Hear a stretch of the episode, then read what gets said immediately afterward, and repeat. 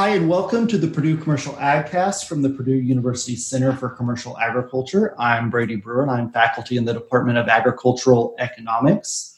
Um, and joining me today is Megan Hughes, who is a PhD student uh, in the Department for Agricultural Economics. Today's podcast focuses on the economics of cover crops. I know Megan has done some research along with uh, her advisor, Dr. Michael Langemeier, and today she's going to give us a summary of what they found and some recommendations uh, for farmers here in Indiana and across the Midwest. Uh, all the information that we're going to cover today um, on, on today's podcast you can find at the Center for Commercial Agricultural's website at ag.purdue.edu slash commercial ag. So with that, Megan, welcome to the podcast. You want to introduce yourself to the listeners? Yeah, thanks very much. Um, like Dr. Brewer said, my name is Megan Hughes. I came from an ag background, grew up on a farm in Illinois, and I'm pursuing my education here at Purdue to help better serve the ag community. So, Megan, you uh, did your master's thesis research on the economics of cover crops. And for those that are wanting to go to the CCA's website to find this, uh, the title of the summary report. So Megan has a journal article from her master's thesis research, and then she's also written uh, or wrote a extension publication called "The Cover Crops and Farm Profitability in Central Indiana." So if you're looking for the, the document that accompanies the, this podcast, that's what you need to search on the CCA website. So you did this. So can you tell me a little bit about uh, kind of the the research that you did that led to this? Of course. So, what came kind of fell into my lap was a variable nitrogen rate study that a farmer from central Indiana did. So, what they did was they took three cover crop species an annual rye, a cereal rye, and then an oats and radish blend, as well as a control with no cover crop. And then they did a variable nitrogen rate trial across those four treatment groups. So, comparing those results, we were able to find a relationship between applied nitrogen and yield levels and compare the relationship between applied nitrogen and yield between the different cover crop treatments. So, based on that, we were able to develop a partial budget that let us look at the financial impacts of implementing these cover crop treatments. So before we get into the results um, on which one is most profitable and, and your recommendation for farmers, uh, let's have a quick discussion around cover crops because I know this is something that uh, a lot of farmers are trying, and in some cases not trying. Uh, so, what are in your mind? What are some of the best benefits for why a farmer would want to implement cover crops on their farm? So, when we think about cover crops, one of the biggest benefits that tend to come to mind are those of soil health. So, there's kind of a long list here, but um, some of the biggest we think about are improving that soil water relationship, um, allowing for more water infiltration, reducing um, evaporation. They can reduce compaction by creating more root channels that the following cash crop can then utilize. Um, increase that organic matter by creating biomass that then remains in the soil. They improve the microbial diversity of the soil they help protect against erosion. So, loss of soil from wind or water erosion, by putting that cover crop on there, you now have a crop protecting that soil from that loss. Um, one of the biggest ones that we incorporated into our study is the ability of those cover crops to fix nitrogen or reduce nitrogen leaching. So that's a big hitter in terms of helping mitigate cost. Yeah, and that obviously leads to, as you say, mitigate cost. So that leads to a reduction of, of other inputs that are essential into the corn or soybean process. Of course, um, that's another one we talk about is reducing the need for fertilizer inputs. So we also incorporated phosphate and potassium into our study. Um, cover crops are also helpful for weed control. And then there's a potential for an increase in crop yield. And then they can also help mitigate risk by reducing yield variability. So I want to point out the, the word potential there since it, seemed like you kind of emphasized that. So, you know, one of the big uh, issues around this, and we're going to get to why we haven't seen a larger adoption of cover crops here, here in just a second. But uh, so when you say potential, so it's not guaranteed you're going to get a yield uh, bump, but it is definitely a possibility. Could you go a little bit more into that? Yes, there is an infinite amount of agronomic literature out there looking at yield and cover crops. I read so much of this when I was working on my thesis, and the results are split right down the middle in terms of whether you could see a yield increase or a yield decrease. So that is one of those limiting factors when farmers are making the decision of whether or not to adopt cover crops is they see a lot of studies showing that it might actually decrease their yields. And that is true, it might. But what about the literature on the cost reduction side? Is that a little bit more cohesive um, and in agreement that it does reduce costs? So the literature is a lot less widespread when it comes to looking at these costs, which is part of the reason why we undertook this study. Um, so, a survey from the Conservation Technology Information Center showed that 69% of their respondents either agree or strongly agree to the statement if I better understood how cover crops would benefit my farm, I would be more likely to use them. So, this type of information isn't available and it hasn't quite been looked at. There's only a handful of studies actually coming out with this information. Yeah, um, so I haven't done a study like yours, but uh, Dr. Alan Gray and I in the Center for Food and Agricultural Business, we've been doing a study on some sustainability initiatives, and we've been doing talking with some farmers around the Midwest, and that is. Uh, I will say one of the big limiting factors for adoption for a lot of farmers is when we ask them, well, why haven't you adopted some of these uh, you know, and we're talking about conservation practices in general, um, like the variable rate technology or strip till. Um, but cover crops is definitely in there. And one of the big limiting factors farmers say is, well, show me that it's going to benefit, right? Can you can you prove without a doubt that these are going to be, you know, the list of benefits I'm going to going to receive? And a lot of the farmers say, yeah, there's some studies out there, but it's not enough proof um, and, you know, and that's what they're really waiting for to adopt is is the benefit to be verified, and I think that's what you're alluding to there. Course, and that's cyclical, right? We can't get the data until people adopt it, but people don't want to adopt until we have the data. Yeah, a little bit of a chicken and an egg problem. Um, that got to have the adoption first to have the data to the data, and then so on and so forth.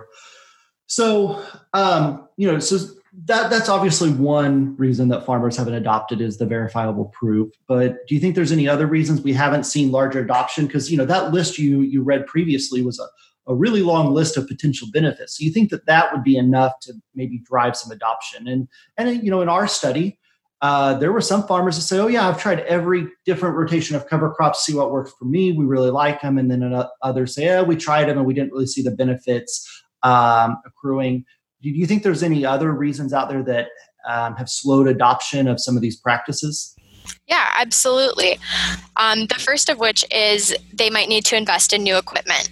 So there might be some very large upfront costs that prevent them from making that decision without understanding that there are other benefits coming down the line. Um, there might take it might take a very long time for the benefits of the cover crops to actually accrue as well. So you might see three to five years of no net returns, uh, negative net returns. It might take up to 10 years before you start seeing positive returns, things like that.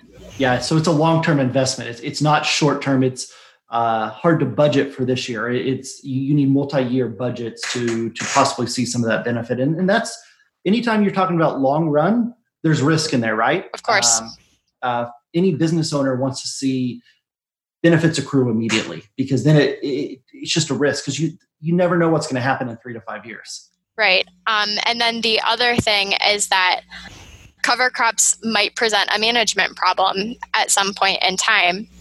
Um, if a cover crop is not properly terminated in the springtime, it might overgrow and become a weed and create more problems for the farmer that they quite frankly don't need so it does require more time management yes. Um, and, and, management skills in general yes. to to reap those benefits yes so developing those management skills is a huge investment for our farmers uh, so let's switch gears now and let's talk about some of the results that you found in your study so what uh, so what did you find in, in your partial budgeting exercise? Sure. So I'd like to note, first of all, that we used this one case farm from central Indiana.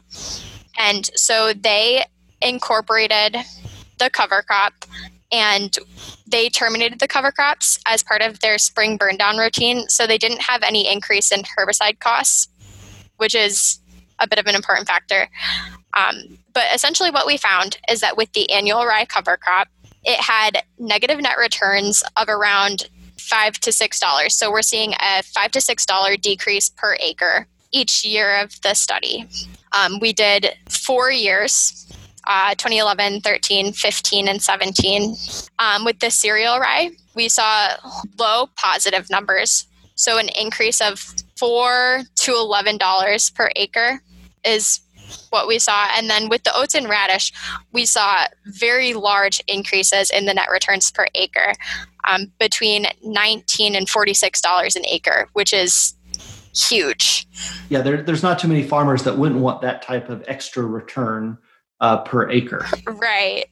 But again, it's that investment cost and the management. Um, our proprietors of the farm have a lot of cover crop experience. They had been used, utilizing cover crops since at least 2000 on their farm. So that's 20 years of management expertise going into that. Um, you found the the highest returns to oats and radish. Uh, why do you think that that was? Was there any agronomic factors or economic factors that played into that being the the best rotation?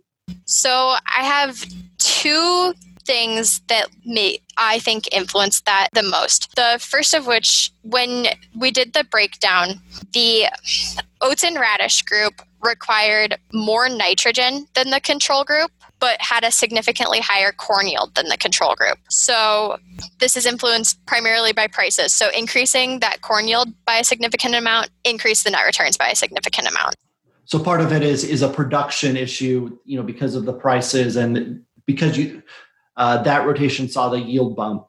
That's what drove some of the that, that increase in profit. Yes, and that theory kind of strings through the other groups as well, because with the cereal rye, it required um, or it had a similar yield to the control group, but required slightly less nitrogen. So you saw the cost savings in the nitrogen, but got a lot less return than the oats and radish group did. And then. So did, did you also see a, a, cost reduction in the oats and radish? Because you said it, it required more nitrogen. So was it was that increase in net profit only coming from the revenue bump, or was there also a cost savings as well? It came from the revenue bump. So we're already seeing some differences in, in how these cover crops uh, can impact the bottom line, right? One was a revenue increasing uh, in uh, bump, and then one was strictly on the cost side by just cost savings. There was no revenue increase; it was just strictly cost. So interesting to to see the differences in how it affects the income statement of the yes. farm. And then with our annual rye, we saw that it required more nitrogen fertilizer to achieve the same yield as the control group. So essentially, we saw an increase in costs for the same yield. So that resulted in that negative net return. Before we get into some of the production maximizing, profit maximizing, uh, your table one in, in the document, let's uh, take a moment to talk about how generalizable these results are. So you mentioned in the beginning, this is one case farm in central Indiana. A lot of the stuff I've heard about cover crops is that it's very dependent on the area you're in uh, and also what you're trying to achieve. If, if you're trying to achieve water quality or, or fixate nitrogen, fix nitrogen in the soil, um, you know, it, it may that may affect what cover crop you end up planting. So, how generalizable are all these results? Do you think a farmer in western uh, or northern Indiana could take these results and at least use them to base your their decisions off of, or do you, uh, or does a farmer in those areas probably need to do something similar that this case farm does? Was try three of them, see which one works best. I think that if a farmer has the resources, it would be great to do a trial like this to see what works best on your farm and consult with your agronomist, consult with the resources available to you. Um, Purdue has an excellent agronomy department. Um, one of the agronomy department faculty was on my committee and helped us with this study. So those things are very important. Um, like you said, different cover crops can serve different purposes. So cereal rye does a great job of fixing up nitrogen. So that might be one of the reasons that it did not show as high of a yield boost as the oats and radish mix, for example, because oats and radish acts very similarly to a legume. in that it does a good job of putting nitrogen back into the soil. And the radishes can also help aerate. Um, I'm not an agronomist, but I've heard that that's one of the benefits there because it is a root vegetable. So there could be some added benefits to the, the soil health, the all important soil health of uh, for the crop and the land as well. So it, it just depends on soil type, weather patterns, and, and, and what your goals are for the farm uh, when choosing between these. Exactly. Uh, so thinking about the the production maximizing for profit maximizing uh, goal, and you've already touched a little bit on this, but uh, it was pretty. Uh, there was pretty stark differences with what happened to some of those yields uh, in in the three different trials you guys ran. Yes, that was very surprising to see how introducing three new crops can change the outcome for corn um, so drastically. We have a, a graph in this article that kind of shows the production curve for the corn yields. Just for example, the, the oats and radish, it, it, it saw a 10 bushel per acre uh, bump in, in yields from from the the base, the no cover crop uh, land that you guys were looking at. So I mean, 10 bushel an acre is is a pretty large increase, while also seeing a decrease in the amount of fertilizer uh, they use. And, again, you you talk about that. That's because the oats uh, and radishes acted like the legume, putting putting nitrogen back into the soil. You know. And I, I do think we should probably mention uh, in my talks that I've had with farmers across the Midwest, uh, you know, you got to look at what we, we've said this throughout the podcast throughout this episode but you got to look at what you're trying to do. And i've heard of farmers mixing in three different types right? So doing the cereal rye oats and radish all together because then you get the benefits of the nitrogen uh, you know fixing the nitrogen in the soil plus the added nitrogen being added back in. Uh, that's something that i would recommend talking to your agronomist seeing what you know what your soil needs and that's going to lead to the prescription uh, the, the prescription plans that you can choose from and, and try out on your particular farm. So, is there any other insights, Megan, that you would give? You know, if you're a farmer out there looking to adopt cover crops, you know, maybe it's something that you've thought about, you've seen neighbors do it. What's what's your recommendation to those farmers? Where do you start looking? We've mentioned the agronomist. Is there anything else, maybe budgets, um, that could help narrow down your decisions or, or help make some of these decisions?